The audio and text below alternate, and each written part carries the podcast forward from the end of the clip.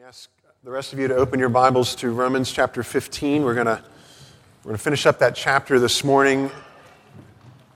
As you're turning there, just a, a, a little bit of orientation, I guess, throughout the history of the church, and this isn't just the past 100 years or 200 years or 1,000 years, but just like literally, uh, even since uh, the, the era when Jesus was preaching the gospel and establishing the church there's always been this tendency to go one direction or the other when it comes to the ministry of the church.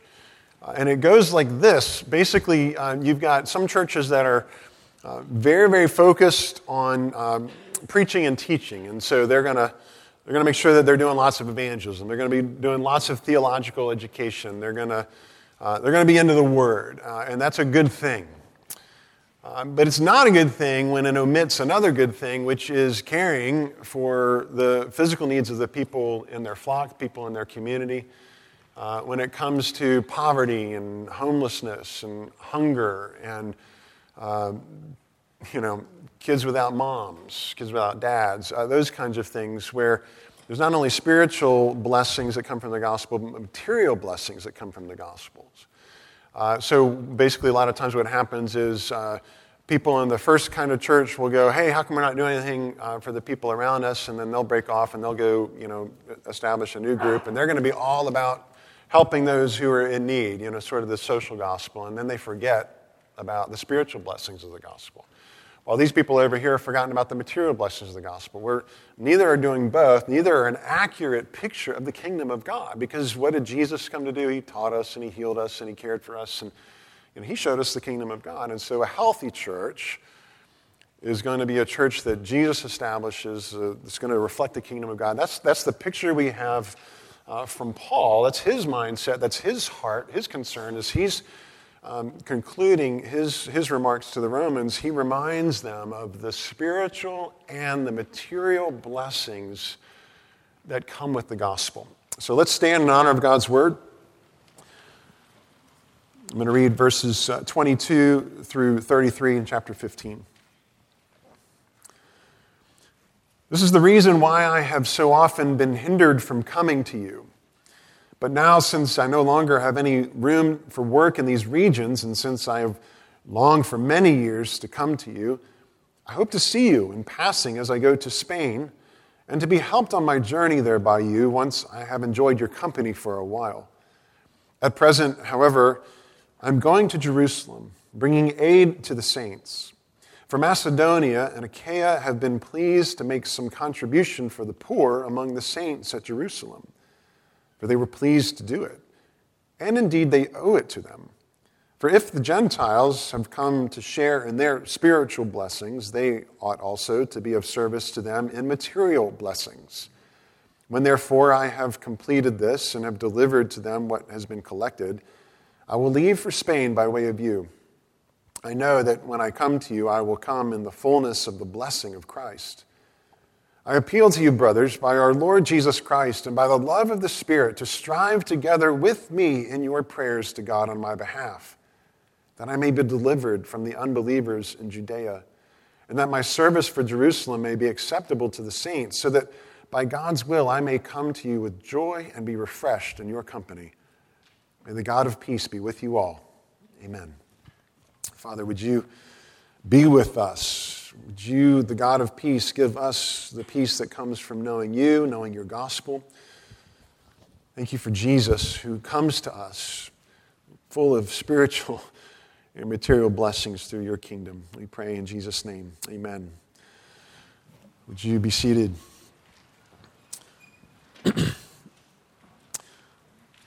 so, as you, uh, as you see in verse 27, this is where I'm getting this whole pairing of, of spiritual and material blessings. Paul has both on his heart. He's eager for uh, the church at Rome to understand uh, that, that both are important to him.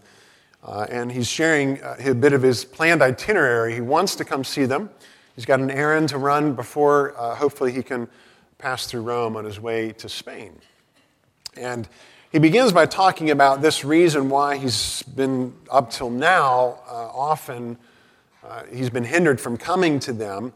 Um, and he's wanted uh, to, to see them, but now he says, Since I no longer have any room for work in these regions, and since I've longed for many years to come to you, he, he hopes to see them. So, um, what's this reason? Why, why, why, exactly has he been hindered in his plans to come and, and visit with them?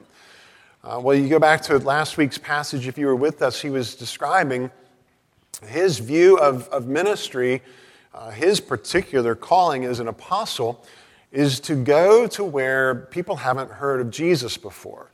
So if you've got you know, your Bible open in chapter 15, look back at the end of verse 19, and he says that from Jerusalem and all the way around to Illyricum, I've fulfilled the ministry of the gospel of Christ, which is a pretty bold statement. And thus I make it my ambition to preach the gospel not where Christ has already been named, lest I build on someone else's foundation uh, but as it's written in Isaiah, he talks about those who have never been told of him will see, and those who have never heard will understand. Um, so, what Paul is explaining to them is hey, I really want to see you all. I know, I know I've been talking about coming to see you. He's never been to Rome, he's never seen them in person, but Paul knows about the church in Rome, and uh, the church in Rome knows about him. They have a lot of mutual acquaintances, and so uh, he's explaining that what's hindered him so far is his, his, uh, his call as a missionary to fulfill the ministry of the gospel all the way around from Jerusalem in the east and sort of northwest, uh, this, making this huge arc all the way almost to Italy, to Illyricum. And how, in his mind, he can say he's fulfilled the ministry of the gospel of Christ. One, uh, the NIV reads that I have fully proclaimed the gospel of Christ, or, or another way you could uh, translate that is I've, I've completed the preaching of Christ.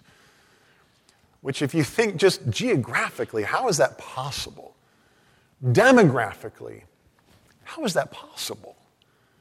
I've been in, I've been in Waynesboro and Augusta County for 15 years, and I, I would not consider that I have fulfilled the ministry of the gospel here. Uh, so, what, is, what does Paul mean when he, when he talks about this completion? What, what's his uh, paradigm for ministry? And, and it goes like this it makes sense if you, if you pay attention to Paul's strategy, which is he goes to the prominent cities, whatever province that he's in, whatever territory he's in, he is looking for the greatest, densest uh, population center that there is. And so generally that's going to be a capital city. It's going to be one of the main um, population centers, places like Corinth, places like Thessalonica, places like Ephesus. These are the places where Paul has personally visited. He's gone there, and his MO is he'll, he'll go and he'll preach and he'll gather um, new converts, uh, new disciples, and he'll establish a church. And he'll, he'll you know, raise up leaders for that church. He makes sure that church is healthy, and then he's moving on to the next city to start the next church. And his assumption uh, is that a healthy church that's governed by the gospel is going to be a, a flourishing church. It's going to grow. It's going to grow deep roots into the, the, the truth and the reality of, of God's love for us through Jesus Christ. And it's going to grow numerically. Uh, it's going to grow demographically. It's going to grow ethnically.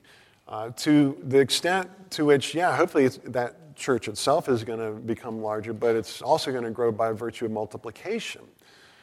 And so Paul's strategy is go to the cities, go to the main population centers, plant churches, preach the gospel, plant churches, raise up disciples, raise up leaders, and then he's moving on. And those churches are then to spill, the gospel is going to spill out from the life and the vitality of that group of Christians, and they're going to plant more churches. And so that those major cities will get more churches in them. Churches will overflow from those major cities into the minor cities.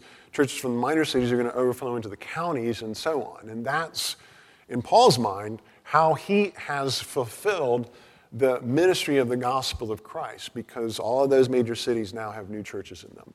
And he's trying to continue to push out. He's wanting to go west, ultimately to Spain, where there aren't any churches uh, where there, the gospel has not yet been preached. So when, when Paul's got this mindset going, he is willing to go out of his way, absolutely out of his way, and forsake comfort, forsake normalcy, forsake just routine and rhythm, and he's always going to something new. He's always going out of his way uh, to do that uh, because he knew that the world really was in need of Jesus. And 2,000 years later, uh, there's still a lot of truth to that. Uh, right now, there's estimates are 7.3 billion people on this planet. What percent of those 7.3 billion people would identify as Christian? It's about a third. 2.3 billion people identify as Christian. Who, who, knows whether or not they actually have a vital relationship with Jesus? But that leaves 5 billion people who professedly don't have any relationship with Jesus. Uh, and so, what does it mean for us to, like Paul, to, to be thinking of ourselves as sent, commissioned missionaries who are going out of our way to reach the lost? Paul's going out of his way. Jesus went out of his way. You know, the disciples go out of their way. What does it mean for us to go out of our way uh, to reach a world where there are 5 billion people that don't have a relationship with Jesus. Out of that 5 billion people, there's estimates that would say something like 8 out of 10 of them don't even have a friend who is a Christian. They don't even know a Christian. You know, they're unreached in that regard. Um, and what does it look like for us to reach uh, those who don't know Jesus in the nations? And what does it look like for us to reach uh, our neighbors uh, who, who don't have a relationship with Jesus. Uh, there are people around us who don't even have a friendship with a Christian. They don't even know a Christian. Uh, and so that puts a burden on us to be thinking intentionally about how do I go out of my way to befriend people that aren't Christians? Because the tendency in the church is that all of our friends are Christians.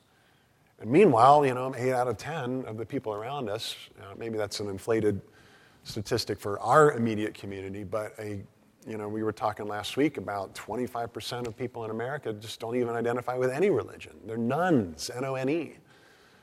And so one out of four people around us are not claiming any religious identity at all. What does it mean for us to move intentionally, purposefully, to go out of our way to engage in friendships with non Christians?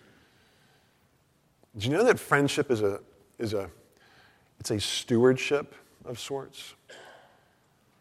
Um, God gave you and I friends. He, he establishes friendship for a purpose. It's, it's, a, it's something that He gives to us. It doesn't belong to us. He gives it to us, and He wants us to use it well. He wants us to use it purposefully and intentionally in a way that glorifies Him. How do we do that? If, if friendship is a stewardship that we're accountable for and responsible for, how do we do friendship well? You and I do friendship well when the friends that we have, whether they are believers or whether they are unbelievers, whether they are professing to follow Jesus or whether you know, they don't know Jesus and don't, don't profess to follow him, it doesn't matter. Regardless of that friendship, you and I do friendship well when we are sharing Jesus with our friends. Friendship is a stewardship. And if we're not sharing the love of Jesus with our friends, we're not doing friendship responsibly. Um, what that means is, as Richard Lovelace uh, says, I, I, like, I like how he summarizes it, our relationship to others is never religiously neutral. Do you know that? Like, you, you, when you have an interaction with somebody, you're, you're coming away with some spiritual impression of them. Some, you know, there's no, in, there's no encounter that's religiously neutral. So, so when I, I, have a conversation with somebody, they're either getting um, a, a, whiff of Jesus from me or, or they're getting nothing. And that leaves an impression on them. And that happens with all of our relationships. So, what impression do people get from you? Are they getting an impression of Jesus or are they getting an impression of somebody that can do life very well on their own? They're, they're pretty self sufficient, they're, they're fine, thank you very much. Um, and if we're doing all of our friendships with the intention of sharing Jesus with them, uh, whether they're believers or unbelievers, you know what's beautiful about that? Is it avoids the stereotype within the church, within evangelical churches, within churches that really do believe that the gospel has to go out, uh, not just to the nations, but to our neighbors. It avoids that stereotype where people feel like they've got concentric circles painted on their, on their, on their chest. You know, where, where my friendship with somebody, you know, well, this is so that I can, you know, make them my target. And I'm going to convert them, and I'm going to, you know, share the gospel with them, and then I'll have a notch in my belt. Mm. Okay, you know, the end I, I get, but the, the, the, means is just kind of sketchy. Um, a person's not your project. They're an image bearer of God, and they deserve to be loved well with integrity. And the best way that you can love somebody and and, be, and have integrity is to share Jesus with them. Not because you need to boast about your convert, but because, well, we're called to love.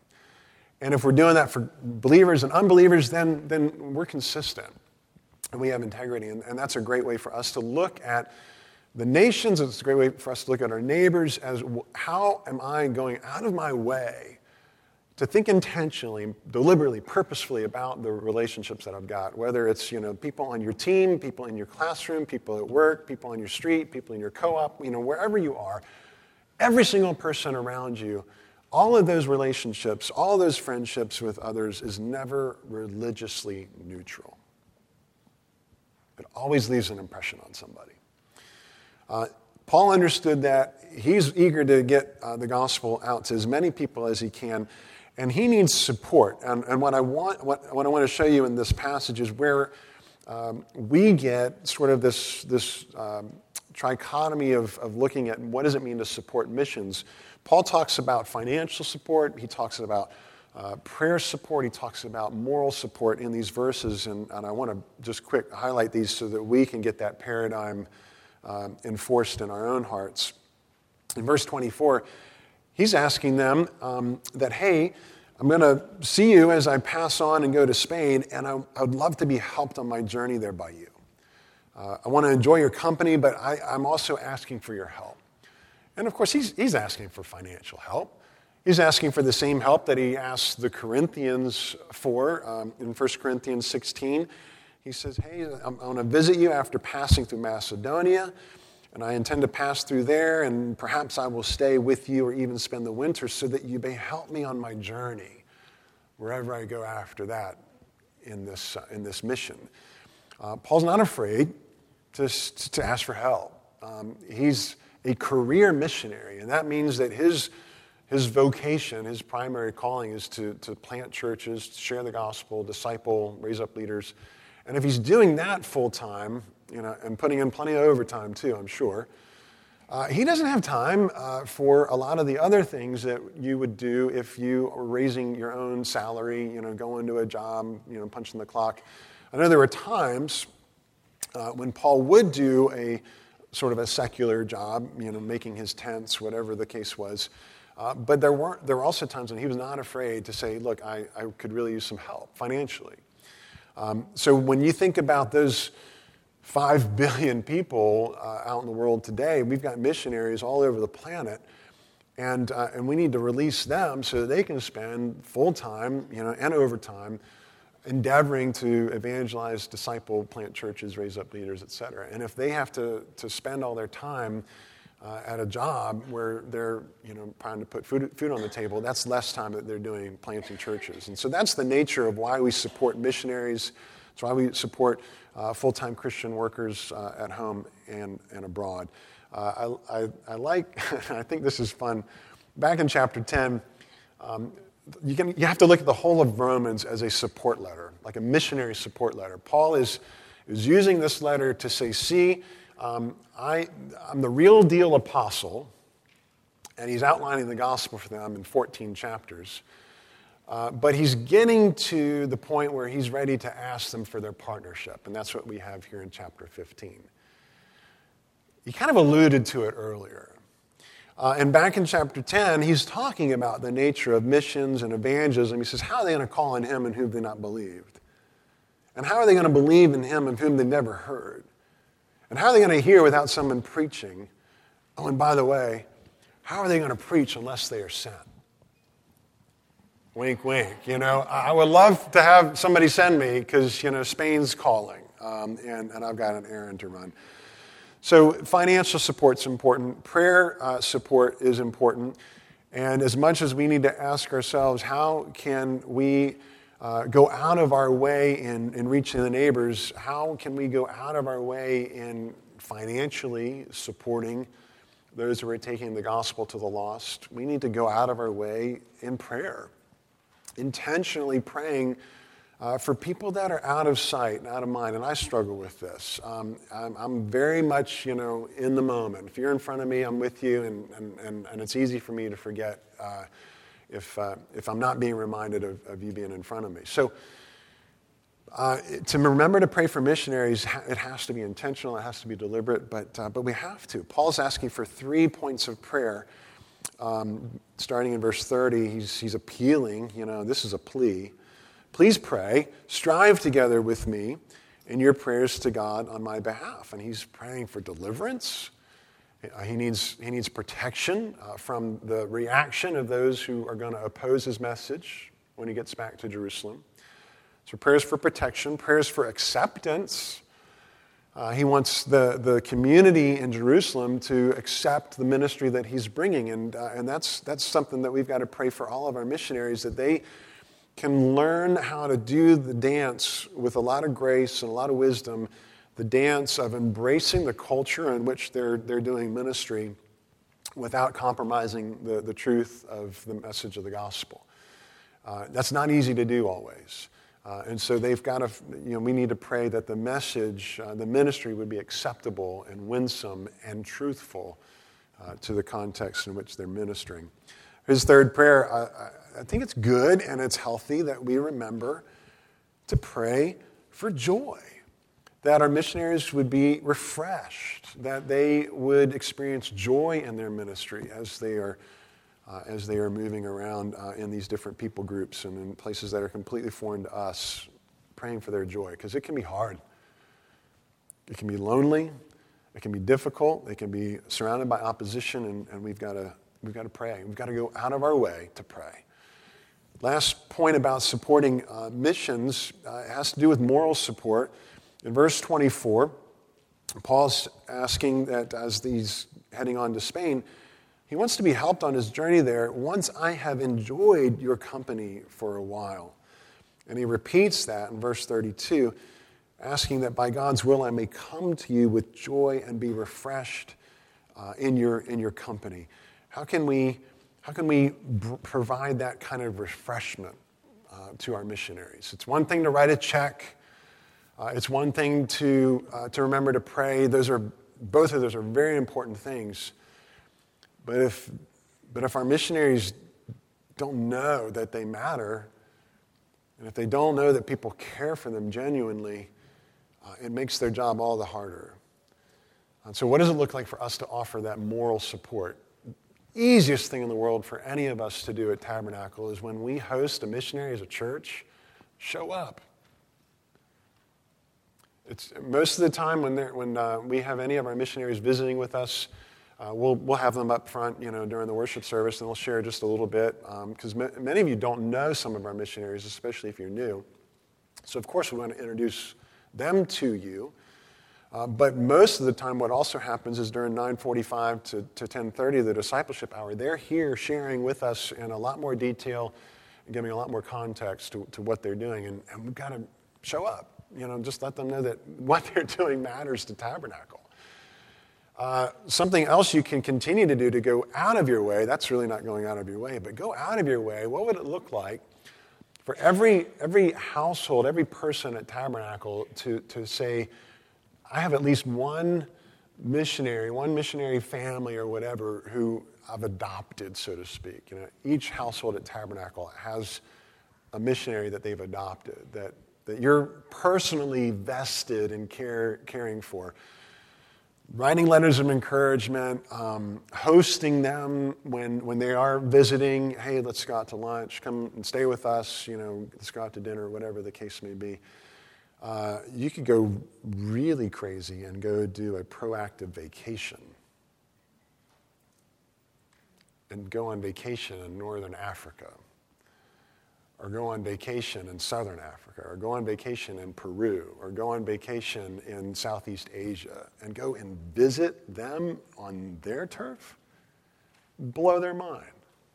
They'd feel incredibly encouraged. Um, Uh, so anyway, just some things to think about. I want to I want to take a little moment here because we're very excited uh, as a church, and, and we want to make sure that as a body we give particular support, that we go way out of our way uh, to support uh, John and Lorena McCall, who are, have been members here at Tabernacle for years. And they have felt God's call uh, on their life, their, their household.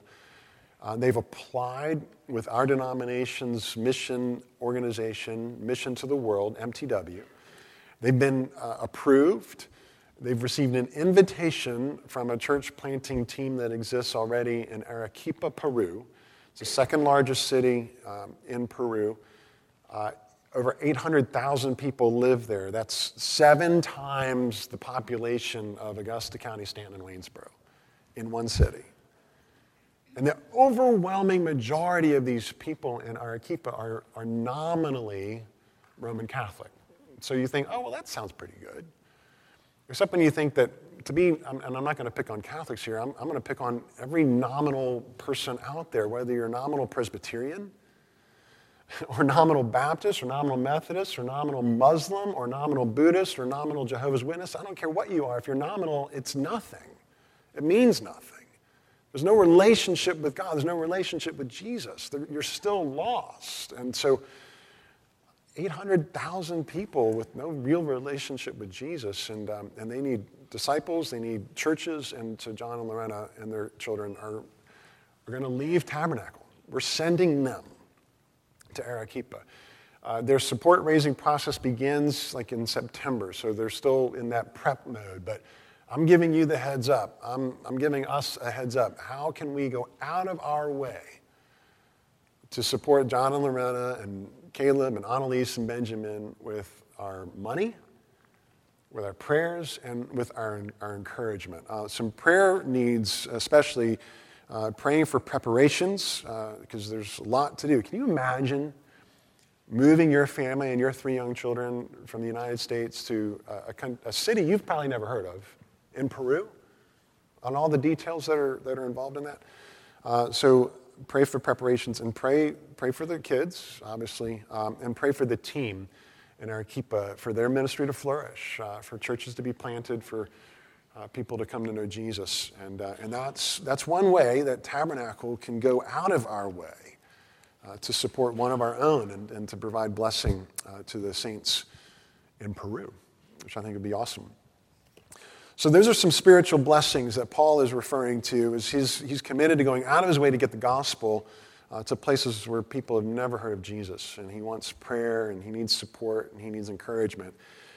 But before he does that, before he heads to Spain, he has another errand to run. And verse 25, he says, At present, I'm going to Jerusalem, bringing aid to the saints. From Macedonia, uh, think Thessalonica, Philippi, those cities. And Achaia, think uh, Corinth and Athens, places where Paul's preached, have been pleased to make some contribution for the poor. And so he is going to take that contribution and, uh, and, and take it to Jerusalem for the benefit of the saints there.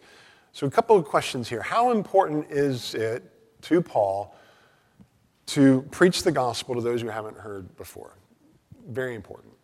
He's absolutely going out of his way to preach the gospel to those who haven't heard it, right? And I mean, that's evident, all the missionary journeys and so on. Here's the second question.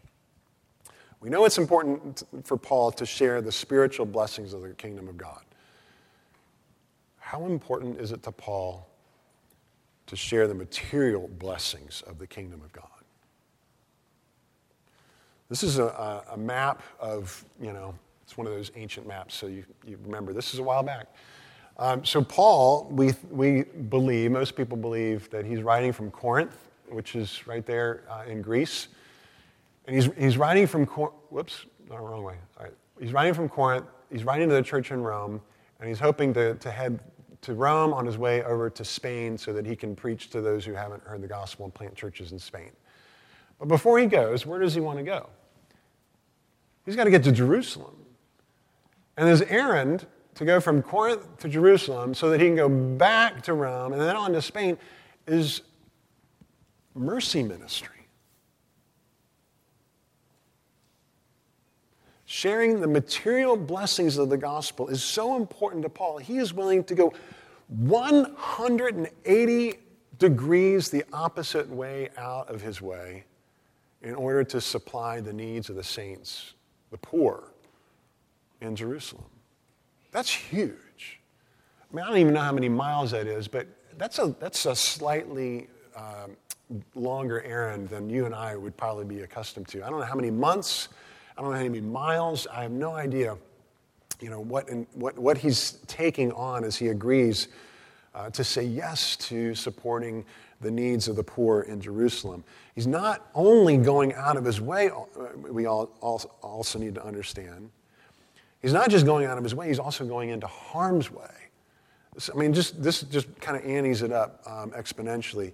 In verse 31, that prayer, his first prayer request is that I may be delivered from the unbelievers in Judea. What's he, what's he worried about? Well, he's worried about the um, very, very zealous uh, Jewish community there who remembers the good old days when Paul was a Pharisee, but now Paul's not a Pharisee anymore. He's one of those Christian people. And he's converting our people, and so we hate him, and, uh, and so they're going to go make trouble for Paul. And he's praying, please, you know, pray that I be delivered from them. Because they're going to then turn him over to Rome. And when you're in prison, you know, by the Roman state, things don't generally go very well. And he's praying, he's asking the Romans to pray for him. Um, he also, we read through, uh, through Acts and Luke's account of Paul's missionary journeys. Paul, Paul really, he knows. He knows what's going to happen. He knows the Holy Spirit's revealed to him that when he gets to Jerusalem, he's going he's to be arrested. He even comes across a, a guy named Agabus, a prophet, uh, on his way to, back to Jerusalem, and Agabus takes Paul's belt and he, he binds his own hands and he says, This is what's going to happen to the owner of that belt. The Holy Spirit has told him that. And so, this is one of those really kind of crazy times when you see Paul asking for a prayer that he knows won't be answered.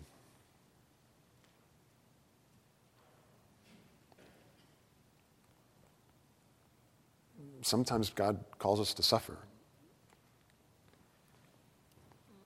And he doesn't answer the prayer for deliverance. He always answers the prayer for eternal deliverance, but missionaries get in trouble. Evangelists end up in jail. You and I face opposition. It happens.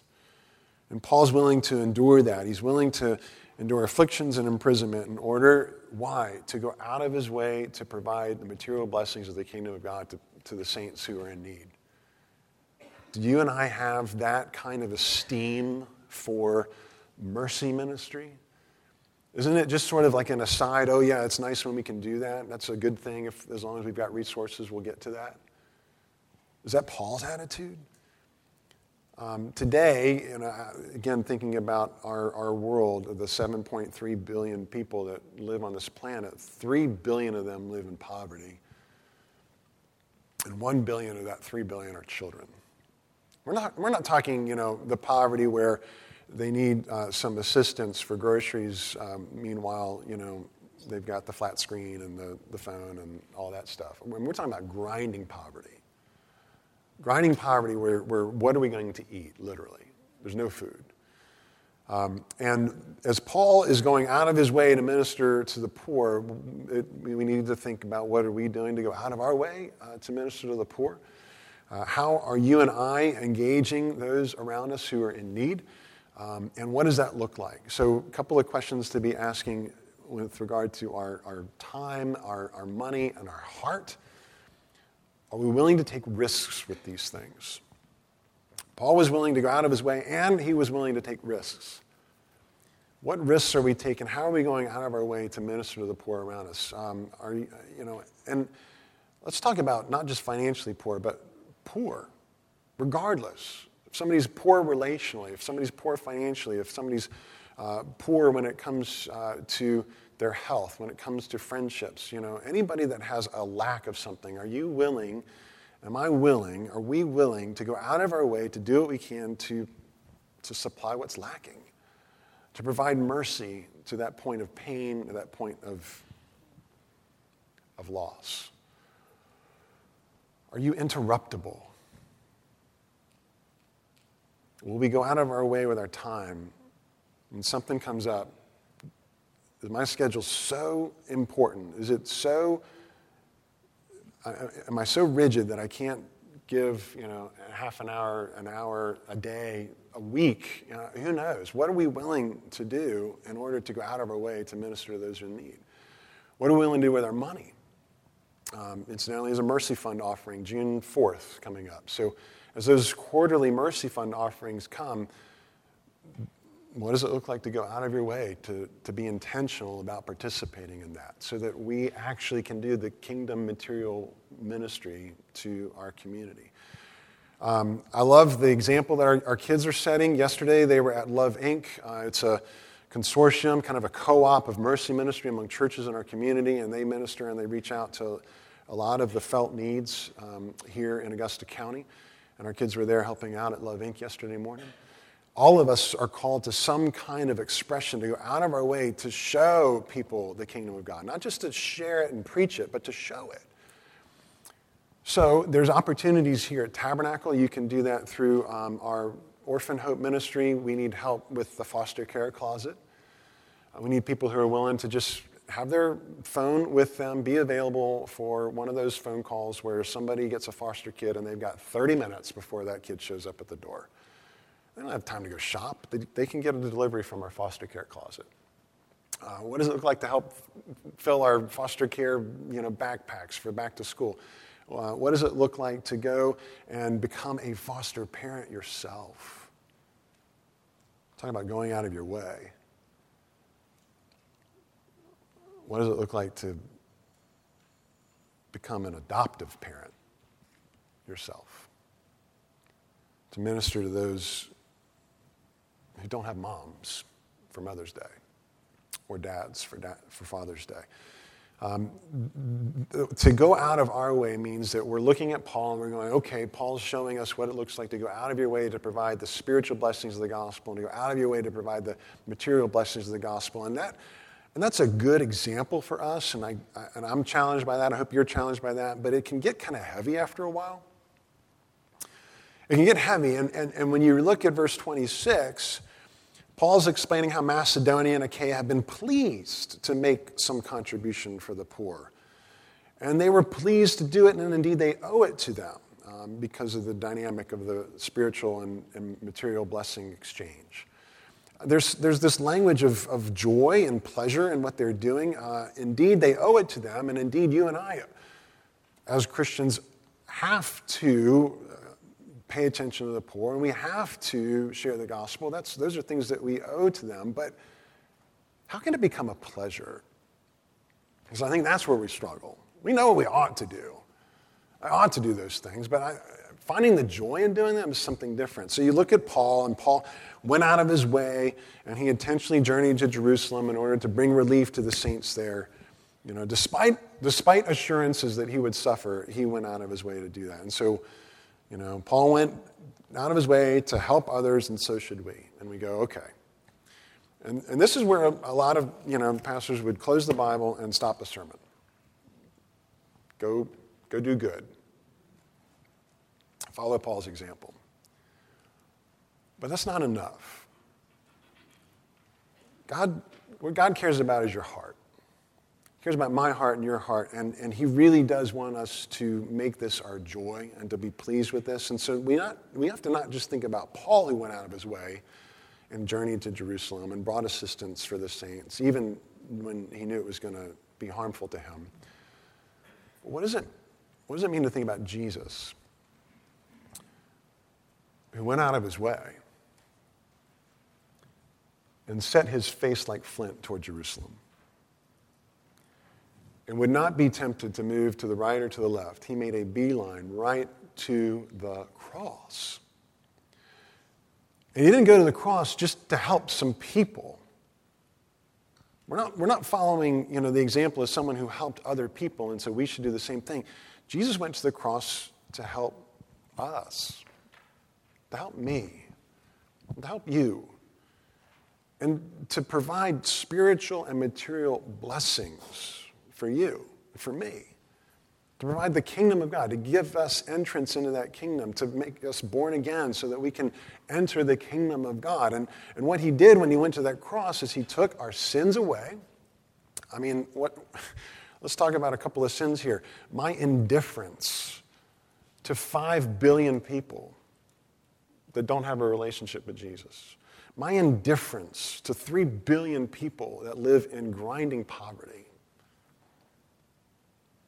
That's sin. And Jesus takes that sin away. And he, what he does instead is he, he removes our sin and he gives us a record and a new heart. And he gives us the image that he himself um, lived out in obedience to his Father. And that is transferred to us by faith in him. So that when the Father looks at us, he sees the perfection, the obedience, the out of the wayness of Jesus transferred to you and to me. And he did that for us. He did that for me. I needed that. You need that. And for people who look at the Bible, who look at church, who look at Christianity, who, who think that the, the, the basic way of doing church or spirituality or religion is basically that God helps those who help themselves. If that's what you believe, then you have no appetite, you have no understanding, you have no appreciation for the mercy of Jesus to you. But instead, what Jesus said is, Blessed are the poor, blessed are the hungry.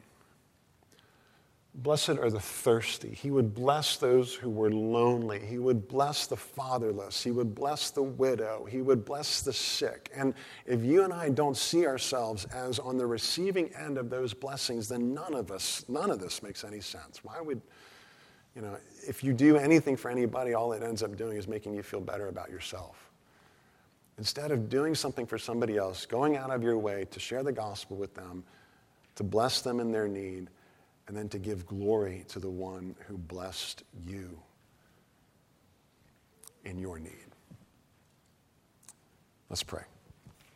Father, would you please help us to see and remember uh, your mercy extended toward us in Jesus, to forgive our sins, to give us a hope and a future, to put us in a family, uh, to become our Father, to give us an inheritance that can never perish spoil or fade, but kept in heaven for us. Uh, to give us a new status, to remind us that we're accepted, to give us grace, and to give us all these things that we could never earn or accomplish for ourselves. They are all gifts.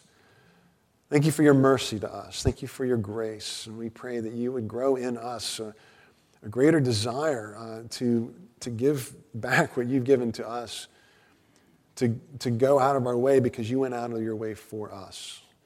I want to do this joyfully as an expression of our love for you and our love for our neighbor. And we pray this in Jesus' name. Amen.